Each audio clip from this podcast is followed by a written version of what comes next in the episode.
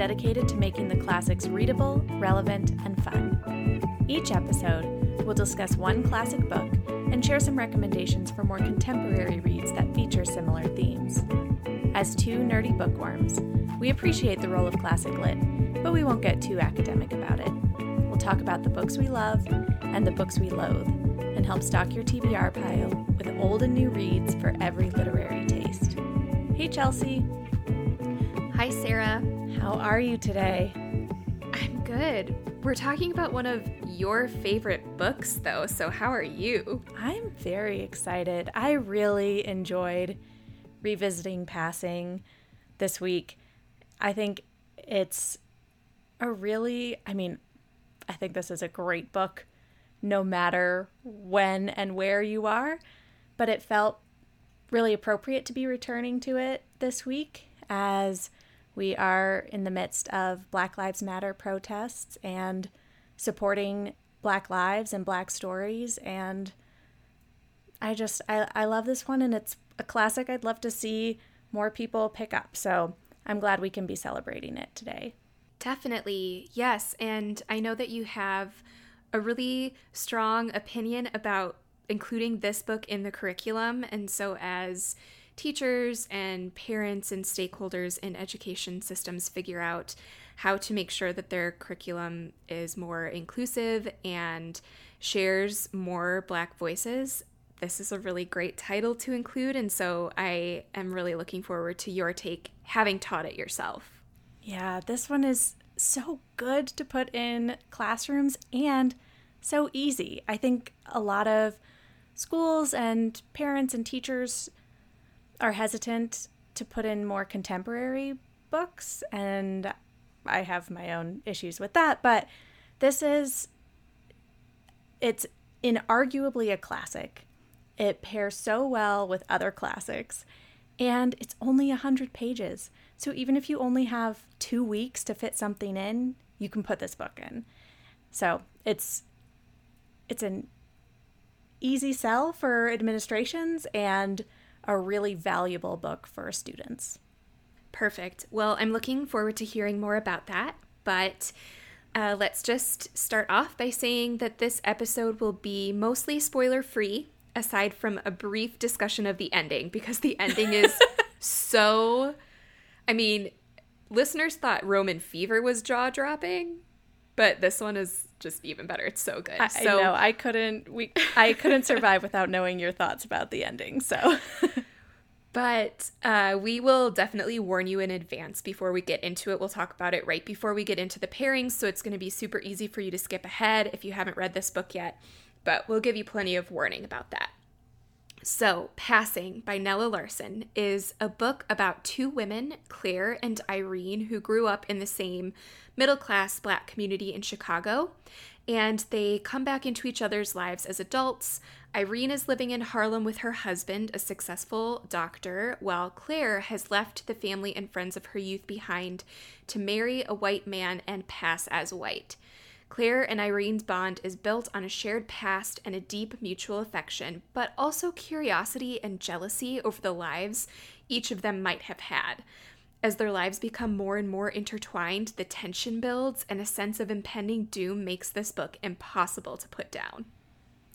It is such a good one. And I am so grateful to you for telling me that the Emily Bernard introduction in the Penguin Classics edition was unmissable because I have a bad habit of skipping introductions and because you told me to read it I did and she says in in her introduction passing is about the monumental cultural transformations that took place in American society after World War 1 it is about changing definitions of concepts like race and gender and the inextricable relationship between whiteness and blackness. It is a meditation on the uneasy dynamic between social obligation and personal freedom. It dramatizes the impossibility of self invention in a society in which nuance and ambiguity are considered fatal threats to the social order. I so appreciated Emily Bernard's commentary, especially before reading this, because I just felt like it gave me some much, much needed context. And um, just as a heads up, if listeners read Passing, but they don't have the Penguin Classics version. Emily Bernard's introduction is posted online. Um, I think that Electric Lit might have shared it, so I will make sure that we include that link in the show notes so that everybody can read it. Oh, that's good to know. That's awesome.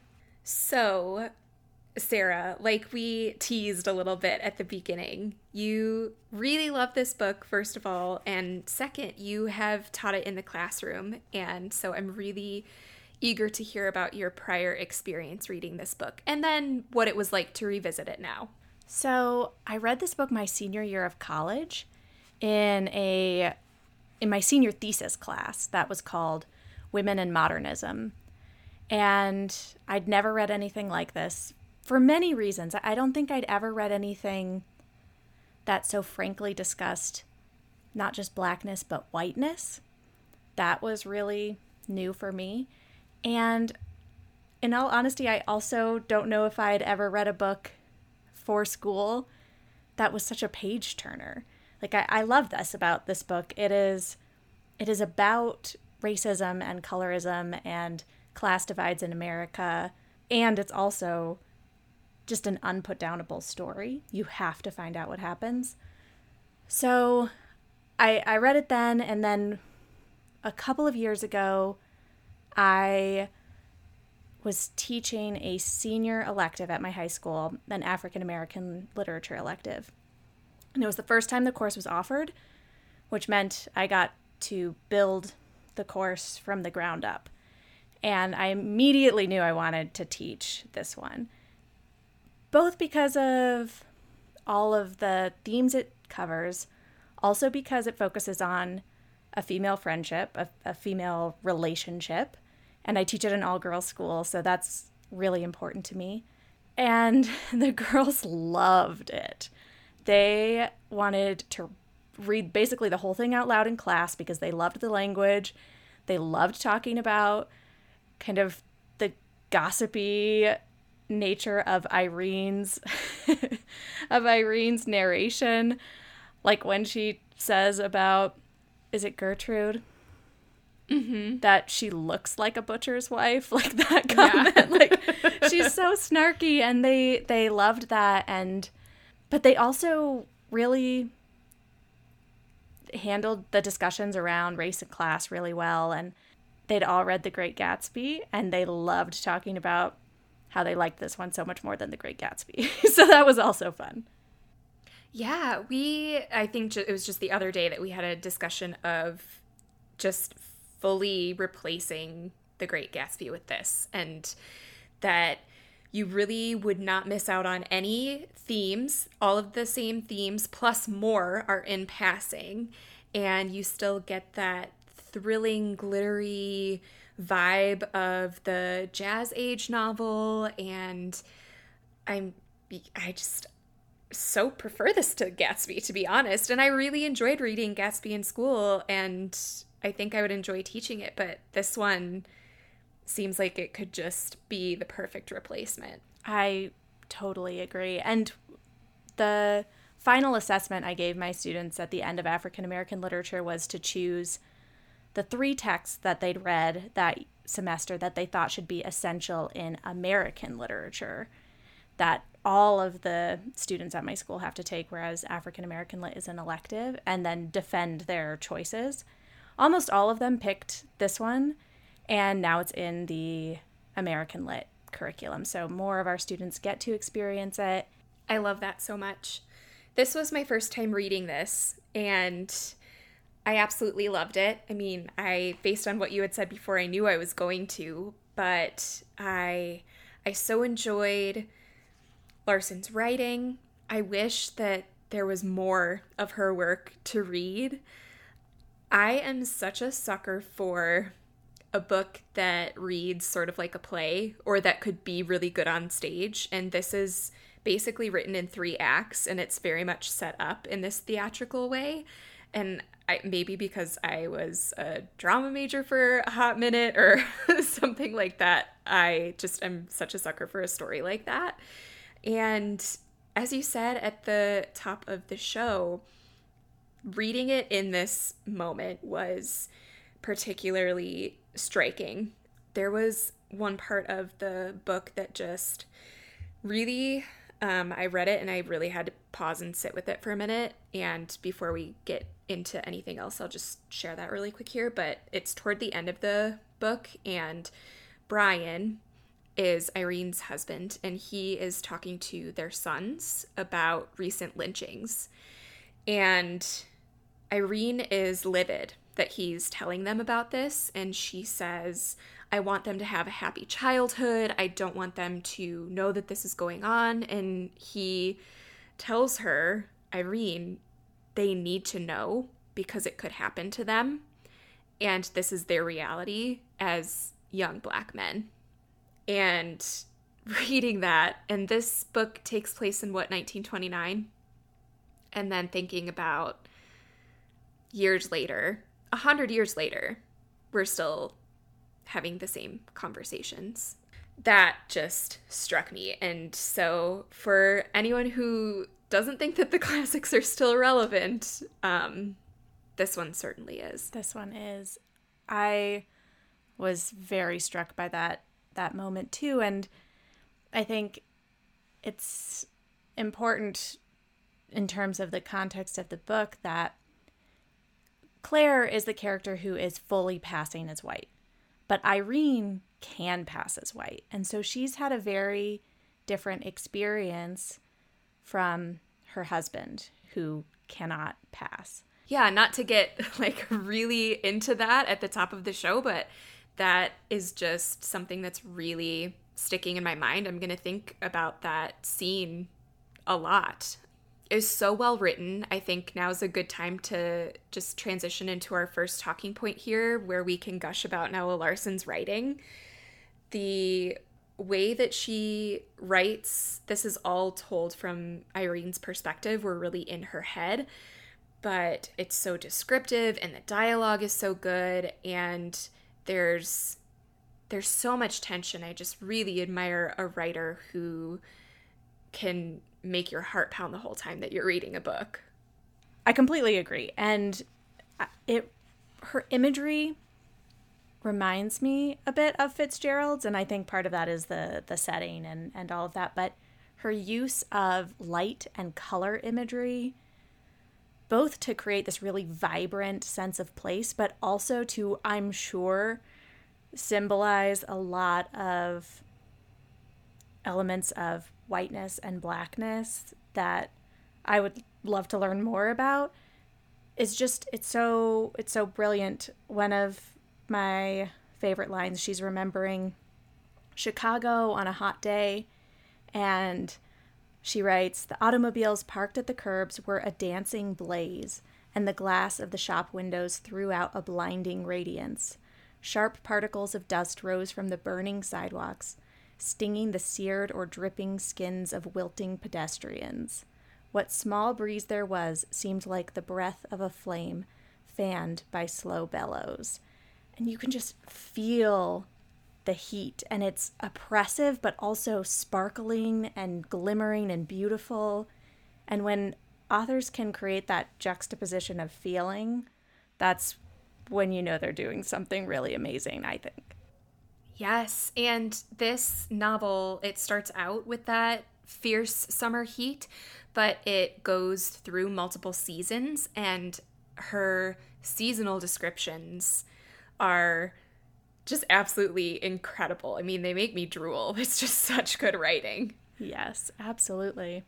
I love Harlem Renaissance literature and I I need to investigate why a little bit more, but it's just something I'm really drawn to. I really love Langston Hughes poetry and the time period certainly fascinates me, but there is certainly just something about the emphasis of the arts as a means of expression and culture and there's just something that I really love about the importance of art during that time and the importance of art when we are talking about race or we're talking about social justice. And so the Harlem setting I found to be such a draw for me in this book. And then, um, but it opens in Chicago, and I love to see uh, Midwest representation, particularly because um, so many of the works about the Great Migration that I've read, or just other works by Black authors, are also set in Chicago, and I really like to see the threads connect from past to present. So I thought it was just interesting to see those two different metropolitan settings in this book. Yeah, that's such a good point. I think I always describe this as a New York novel and say it's set in Harlem, and it is, but the whole first third does take place in Chicago. Yeah, and it it opens and the two main characters, Irene and Clare, are escaping the heat and they go to the Drayton Hotel. And they are both passing. And I think that it's so interesting that at the very beginning of this book, we have both of them passing.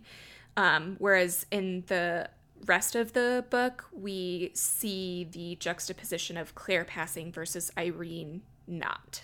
Opening the book that way, with the characters in the same position, I don't know, I just kept kept coming back to it as every time that Irene was criticizing Clare or every time that she seemed to be longing for what she didn't have, I kept coming back to that. That at the beginning they were both passing. Yeah.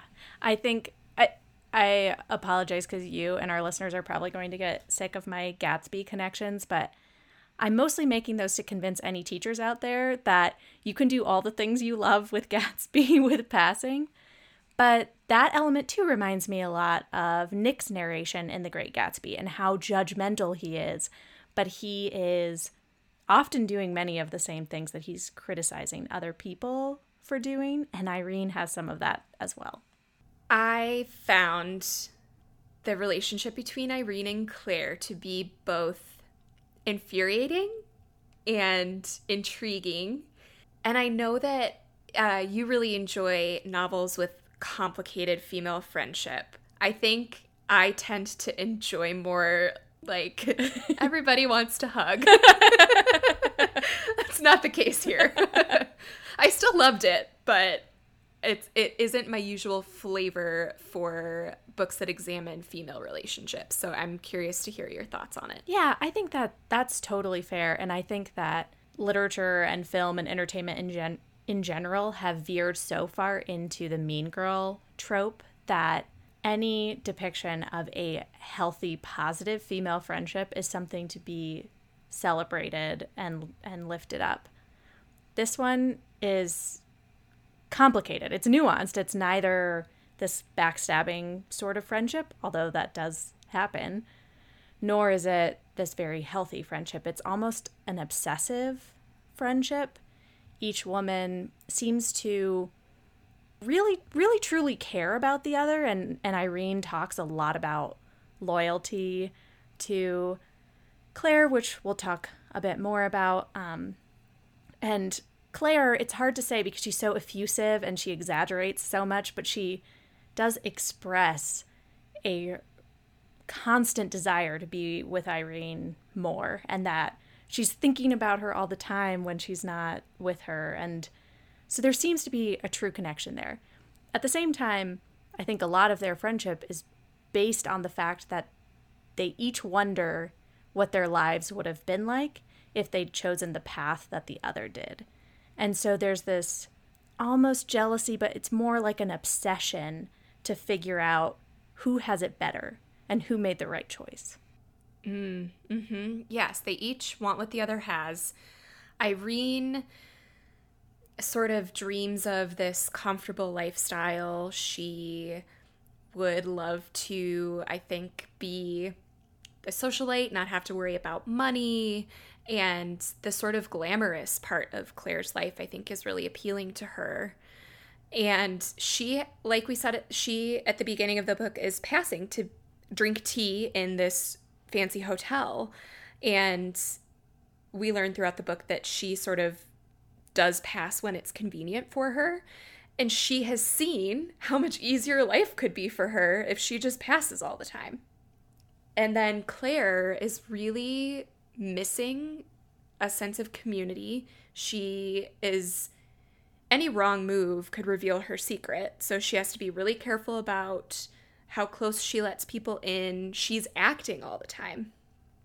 Um, and that's really clear from the beginning that she's an actress, which of course you would have to be in her situation. Her husband does not know that she's passing for white. And he's a jackass. Um, oh gosh, yes. We'll get to him. but um, she's really longing for the life that Irene has. And so um, yeah, it's it's more than jealousy. Yeah. Obsession's a good way to put it. And I I think that's interesting. I mean, I I think that suggesting that all female friendships have that layer of jealousy or obsession or even voyeurism would be wrong and and dangerous. But I do think that those exist. I'm sure they exist between men as well or between genders. But I I think that portrayal of oh I really I really care about this woman, but I also want what she has mm-hmm. is really true to life. So uh, you brought up John, uh, Clare's husband. I hate him. He's terrible. I mean, he is.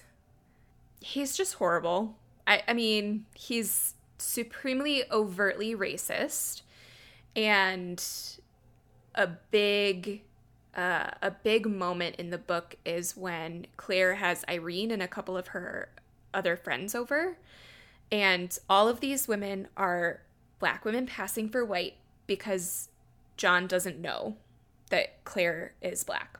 And he comes in and he starts railing against the black race and he says terrible things, uses racial slurs. His nickname for Clare is a racial slur. And Irene is so upset. She is shaking, she's furious, and yet she feels like she can't say anything. She feels like she can't stand up to him, partly to protect Clare, but is she also protecting herself?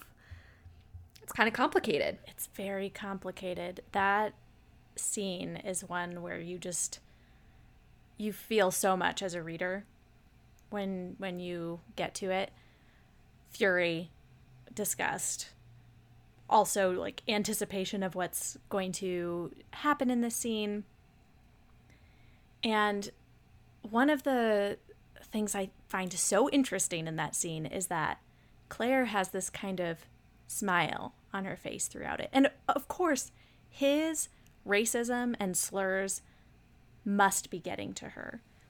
But she also seems to kind of thrive on this adrenaline rush she gets from the danger of her situation. And I also think that, I mean, she calms him down in that, but she uses her femininity to sort of downplay what he's saying and and calm him down. I think she enjoys that power that she has over him. It's so it's just so complicated. Mm-hmm. It is. And i don't think that as a white reader i can understand all of the nuance of it. Definitely and i know not. that i didn't. Like i know there's stuff that i just didn't pick up on. Um but one thing that i was thinking about during that scene when Irene was sitting there and like she was shaking and she was holding it in. That inner fury is really well written in this book. Um, you talk a lot about how fiction and the empathy that it brings can really help us understand outside of our experience. And so that was a a moment of this book where I I was able to feel that, certainly not identically, um, but the way that that's described again just felt so timely and so so modern. 100% one thing that we haven't really touched on is the sensuality and sexuality that really permeates the novel and the relationships. There are a lot of hints about Brian, Irene's husband, and Clare being involved there are a lot of descriptions of whether or not the male characters look effeminate or masculine. And then there's also this sort of sexual tension between Clare and Irene, where Clare is always kissing Irene when she sort of like comes up behind her and greets her with a kiss, not like on the cheek, but on the shoulder or on the neck, which is a very like my friends don't kiss on the neck. Like, um, I don't feel like I have the expertise to be able to talk about all of that and unpack it, but it's definitely part of the book. And it's something that I definitely want to read more about. I I know that we talked a lot about that and read about that in my college course, but it, that's been so long ago and that's something I need to revisit. But I I find that really really fascinating. It definitely she's definitely quite consciously addressing sexuality and sensuality and oh, I find Irene and Brian's relationship so interesting. Brian seems to suggest at some point that they're not really having sex anymore or that their sex life has completely plummeted, which is a really interesting suggestion because then later in the novel you're wondering okay, well, Irene certainly thinks that Brian and Clare are having an affair. But then you start to wonder as a reader, is it really that Irene has feelings for Clare and she's kind of projecting onto Brian her desire for Clare?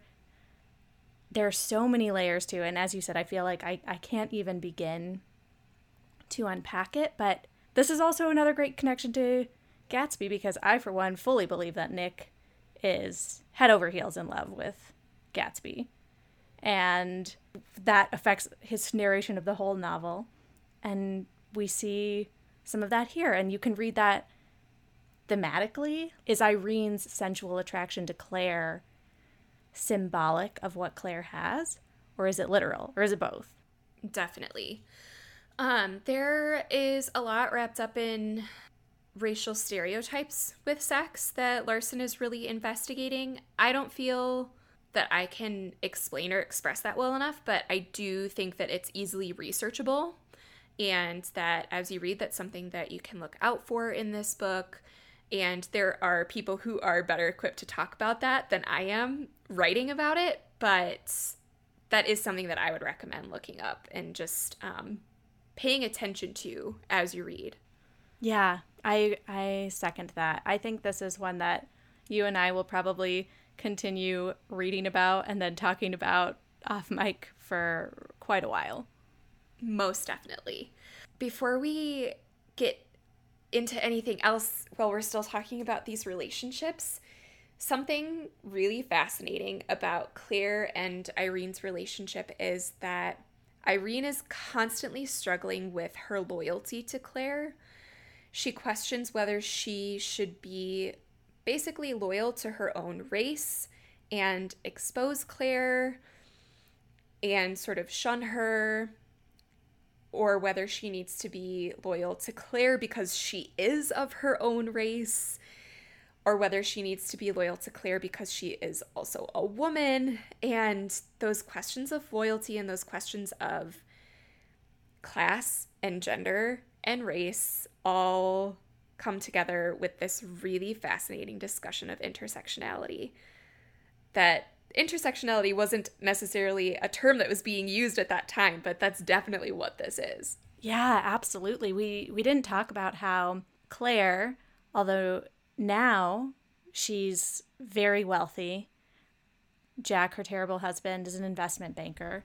She was one of the poorest people in the community that she grew up in. And so yeah, you're you're absolutely right that Larsen without having that term intersectionality, is portraying and examining the intersections of all of her characters' identities and therefore asking the reader to do the same. I'm listening to what you're saying, but I'm also realizing that I've been saying John this whole time. His name it, it it's John. She calls him Does, Jack. Does they say both? Yeah. His like real name is John and Clare calls him Jack. Okay. I was look, I'm terrible with character names, so I was about to fully just apologize for getting it wrong, but okay, now I don't feel so silly. Don't feel bad. yes. I think since we don't know him and we don't like him, we should we call him John. John. yeah. Good idea. Yes, yes. Yes to everything that you said though.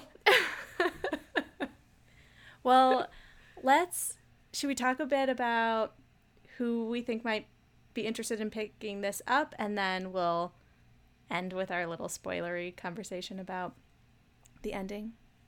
Yeah, I think that sounds good. Um, you came up with some titles for like if you love this, then you'll love passing that I think are really awesome. But yeah, I'm curious to hear what you think about who should pick this up. Yeah, I mean, I mean, I went in a different direction with my pairings, but I think that anyone else who enjoys stories about kind of those obsessive, jealous female friendships would really like Passing, and I think those books owe a lot to Passing. Um, so books like The Other Typist by Suzanne Rindell, Tangerine by Christine Mangan, or Social Creature by Tara Isabella Burton.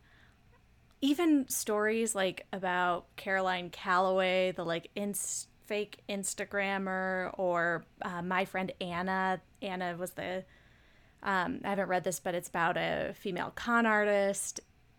If you're interested in those kinds of things, I think you would really enjoy Passing. Yeah, it has that sort of domestic thriller vibe. Totally. Also, I'm thinking like Liane Moriarty's books that really deal with investigating class and women's relationships.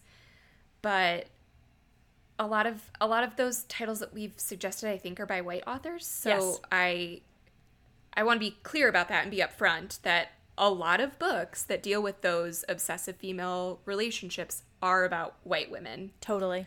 And there's something to investigate there.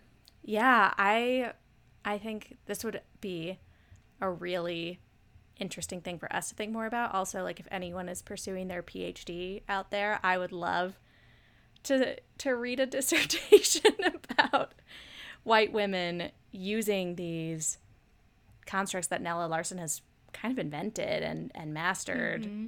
for their own writing.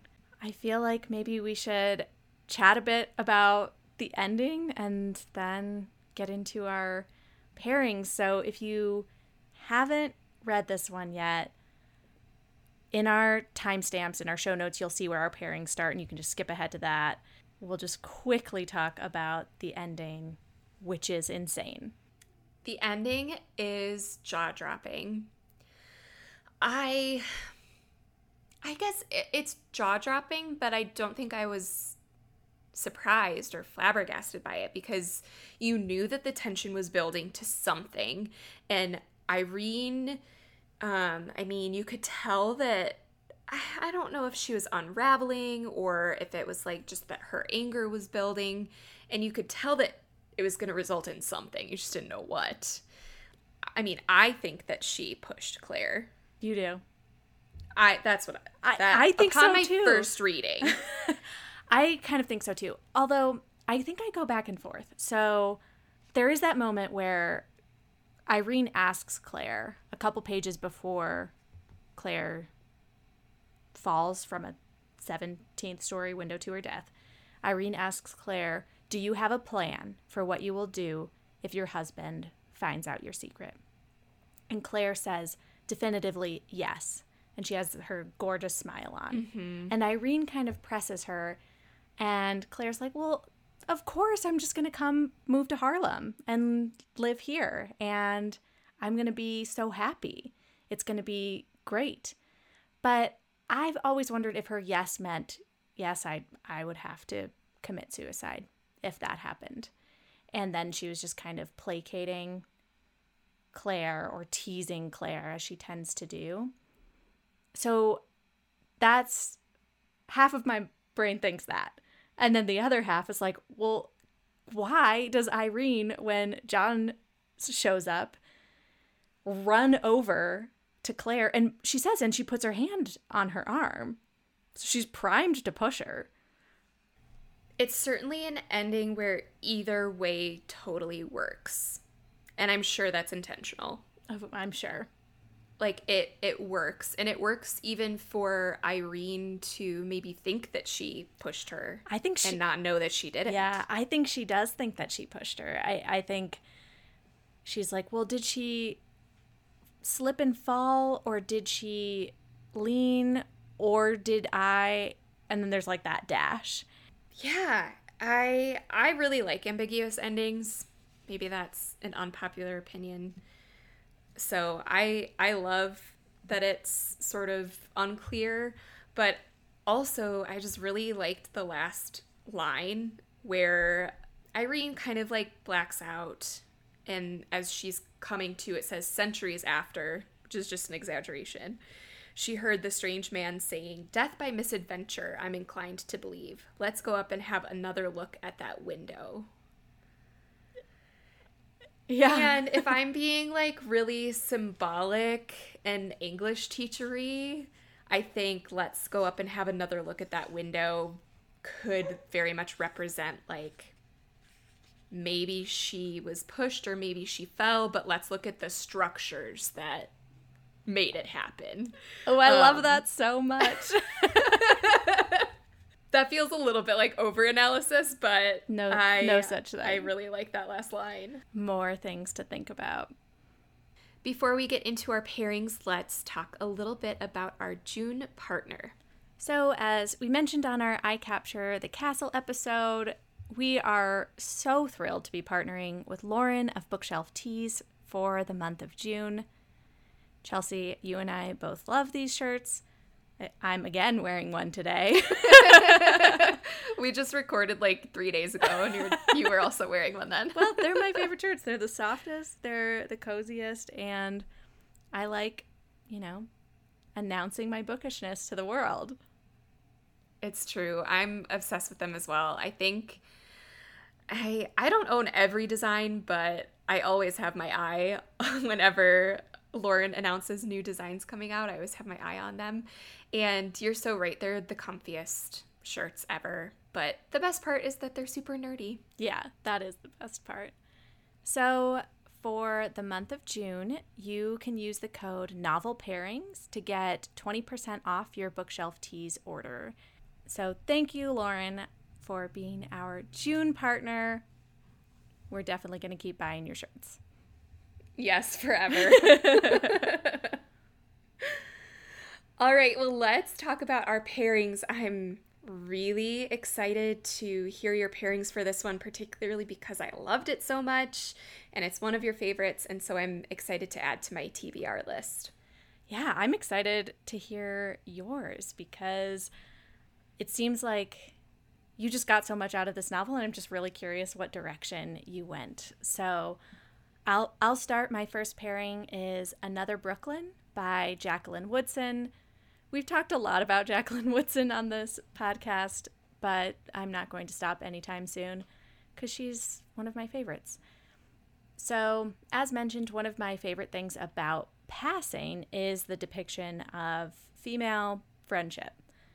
Not that I'm suggesting that Clare and Irene's friendship is healthy by any means, but I still really appreciate seeing a relationship between two women at the center of a classic text.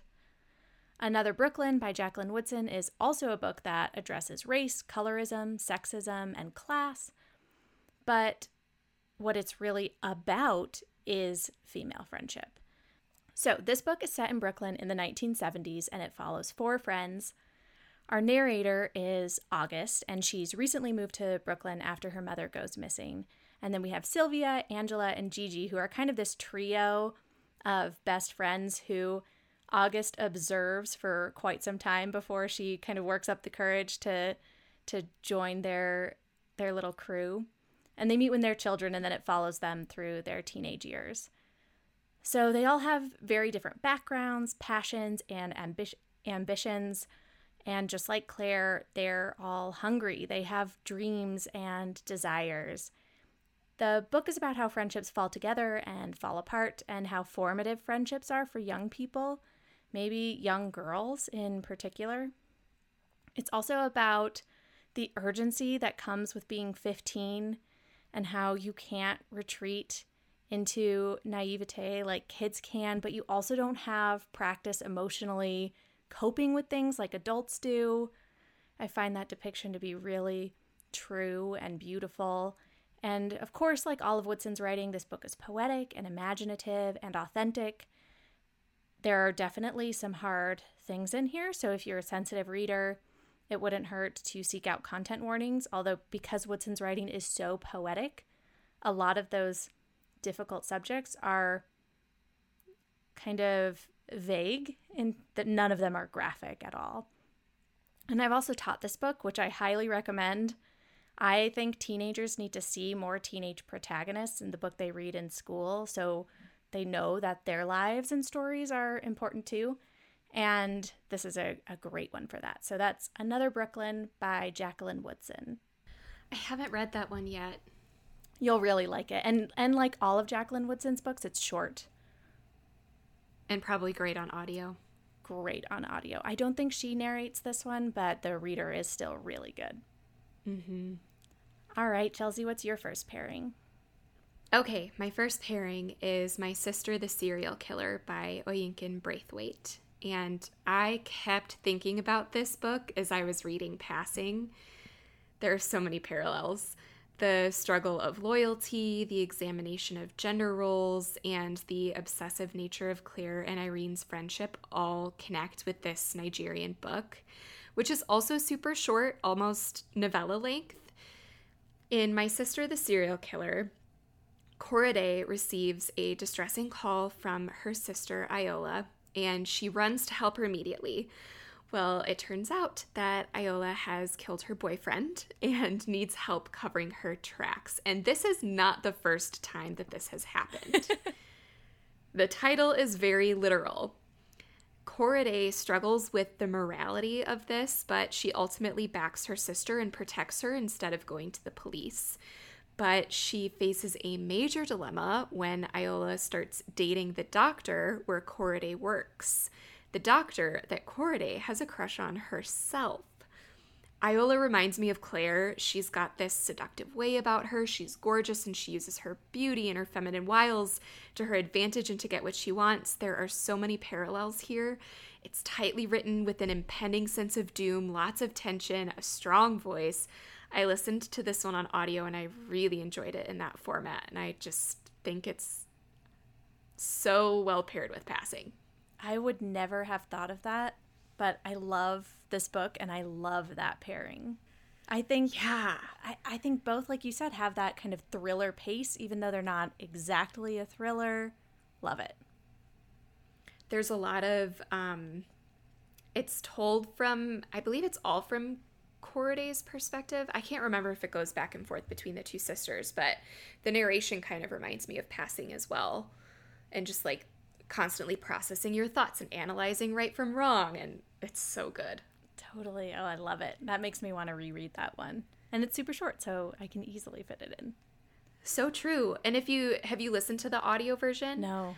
So that would be a good one if you read it on paper. Do the audio next time, okay. and then that's a good way to reread it. Great. I will. Well, speaking of audio, my next pairing is Born a Crime by Trevor Noah, which must be listened to on audio because Trevor Noah narrates 100%. it 100%. Yes. I could listen to him narrate anything. Oh my gosh. Yes. I love him so much. So, any book that can balance being poignant and educational and funny is the marking of a great book by my standards. And for anyone who doesn't know, Trevor Noah is a comedian from South Africa and the host of The Daily Show. And this is his memoir about growing up in South Africa. And a lot of it's about his relationship with his mom, which I also love. He grew up during apartheid. And because he is mixed race, his mother is black and his father is white. It was and it was illegal at this time for black and white South Africans to marry or have children together. His very existence was literally evidence of a crime, and that's where the the title comes from. And and he addresses that throughout the throughout his memoir. So the reason I think this pairs well with passing is because of its discussion of race and power. And so I am saying all of this with the caveat and the full admission that as a white person, it is my privilege to learn about racism rather than experience it. And it's a privilege, as I'm really thinking a lot about this week, it's a privilege to intellectualize race rather than mm. it hmm. being part of my daily experience in a conscious way. Of course, it's part of my daily experience because of my white privilege, but as a white person, I'm not required to be conscious of that all the time. So, from my own experience and from those of my white students, I think it's difficult for white Americans to understand sometimes that there's nothing natural about racial categories and that power systems use and change their methods of categorization to preserve power for people who are deemed white. So, I know a lot of people are reading anti racist literature right now, which is great. And that idea that race is a social construct is fundamental to a lot of anti racist reading and work. But that can be a hard thing to grasp when you've grown up in a country like the United States, where race and racism are so fundamental to our nation's founding. Okay, that was long winded, but all of this is to say that reading about the artificiality of racial constructs in another country can be helpful in that understanding. So, in this book, Trevor Noah talks a lot about the way racial categories worked in apartheid South Africa. And because I didn't grow up inside that culture, it was much easier for me to see the way the power structures determined ideas about race rather than them being innate. So that's that's why I think it just pairs so well with passing because they're really both talking about power and race. And then finally just going to say one more time that I love how much he loves and respects his mom. And so while this book really makes you think about race and power, it's also a really sweet and charming read. And I, I just can't recommend it highly enough. It's hilarious too. It's like laugh out loud. So funny. So funny. He's hysterical. I love his accent work mm-hmm. and how many different languages he can speak, which comes up in the book. It's incredible. All right, Chelsey, what is your second pairing? All right, my second pairing. Sorry if Penny's barking in the background here. But my second pairing is Black is the Body by Emily Bernard. And there are two essays in particular that I really want to recommend. But as we've said, Prior in the episode, Emily Bernard wrote the introduction for the Penguin Classics version of Passing, and I just wanted to recommend more of her work. I'm a big fan of memoir in essays. I think it might be like my favorite genre ever, but that's to be determined. um, but I really enjoyed her book, Black is the Body. Two essays specifically come to mind in connection with passing. One is about Emily's experience as a black woman with white female friends. She writes honestly and compellingly about the struggles of those relationships, and that essay really left an impression on me. And the other essay that really stands out to me with passing is all about her experience with teaching books containing the N word. Bernard is a professor and she's a black woman, and this essay both makes statements and asks questions. She's really investigating how it feels to teach books that contain the N word, academically, what it means to teach these books. And I just really love that essay. It's it is important to be asking those questions. And any teacher bringing passing into the classroom needs to investigate and plan for how to handle the N word in the book. You can't just teach it and not have a conversation about it. So I I love this collection of essays also because reading one memoir by a black woman is never enough. You have to read many because there's no single black experience. I read this shortly after reading Eloquent Rage by Brittney Cooper and found Eloquent Rage and Black is the Body to be, in some ways, really contrasting one another, in some ways, echoing one another. And it's just really vital for me as a white woman to read and remind myself that black people are not a monolith. And that's not something that I came up with myself. That's like a phrase that has been said before me. Um, there's no single black experience, and I think that that really comes across in passing as well. I really loved Black is the Body, in particular, the essays you mentioned. All right, what is your final pairing? Okay, I know what your final pairing is. I shouldn't even ask. I'm just going to say I'm really excited about your final pairing. Have you read it yet? No, it's sitting on my nightstand. I wanted to read Passing first, and I'm going to pick this one up next. Okay, good. So, this is probably the one that everyone who follows new releases has been waiting for us to talk about. And even though Chelsey hasn't read it yet, I know she's going to love it. So, I'm going to say that this pairing is from both of us. And it is The Vanishing Half by Brit Bennett. So, The Vanishing Half just released this June. It's Brit Bennett's second novel. The Mothers, which we paired with Beloved, is incredible and amazing. And she wrote it when she was really, really young, which always is exciting as a reader because you're just like, I can't wait to see what this author has in store for us over the course of her career. And The Vanishing Half definitely lived up to and I think even exceeded the mothers. Not that it's a contest, they're both fabulous. But this book follows two 16 year old twins, they're 16 at the onset of the novel, Stella and Desiree, who flee the close knit black community where they've been raised to experience the broader world. They go to New Orleans. Their town, Mallard in Louisiana, is so small you can't even find it on a map. And both twins feel stifled by the lack of options they, they think their community holds for them.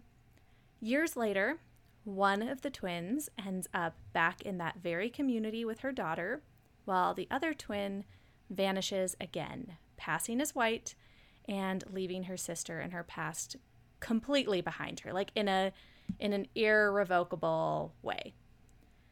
The book then follows both women across decades to tell the story of how Stella and Desiree are forever linked even when their lives and their entire worlds are unimaginably different. This book is absolutely spectacular. The story is riveting and suspenseful, much like Passing, and Bennett manages to impart that same sense of impending doom, but also, differently from Passing, I think, the possibility of hope through the whole story her writing is also arresting and I, mean that literally like i kept stopping to reread sentences. And mostly i think the best thing i can say about this book and and something i love about literature in general is i i, I just love how bennett tells such a singular and specific story that unpacks so much broader questions about race in America, as well as just the innate human desire for acceptance and belonging.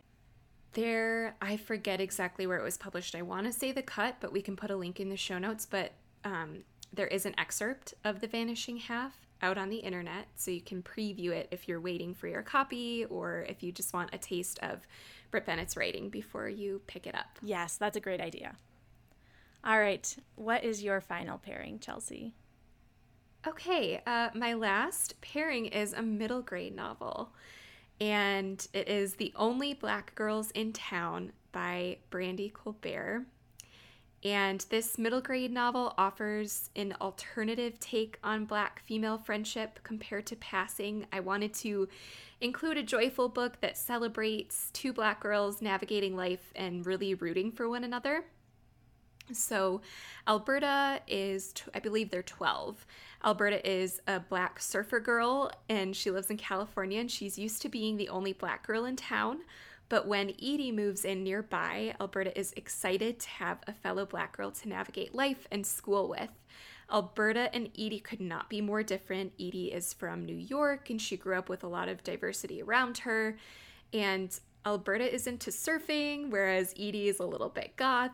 But these two girls have each other's backs, and there's also an interesting historical subplot that especially connects to passing. The girls find these old journals and go on a quest to discover a secret story between the pages, but I don't want to spoil that. You'll have to read and find out exactly how that connects to passing. But this book deals with race and the importance of friendship and the importance specifically of black female friendship in such an excellent way as sometimes only middle grade can. But uh, yeah, I just have to tease again. There is a really interesting connection to passing that I, I don't want to get too into here. I like your vagueness on this one. It's definitely got me hooked. I'm going to pick that up. All right. So before we wrap up, we're going to share our picks of the week. So, our other media that we think will enhance your reading and appreciation of passing. And Chelsey, what do you have for us this week? I have a podcast recommendation. I really enjoy the podcast You Must Remember This. It is about old Hollywood and classic film.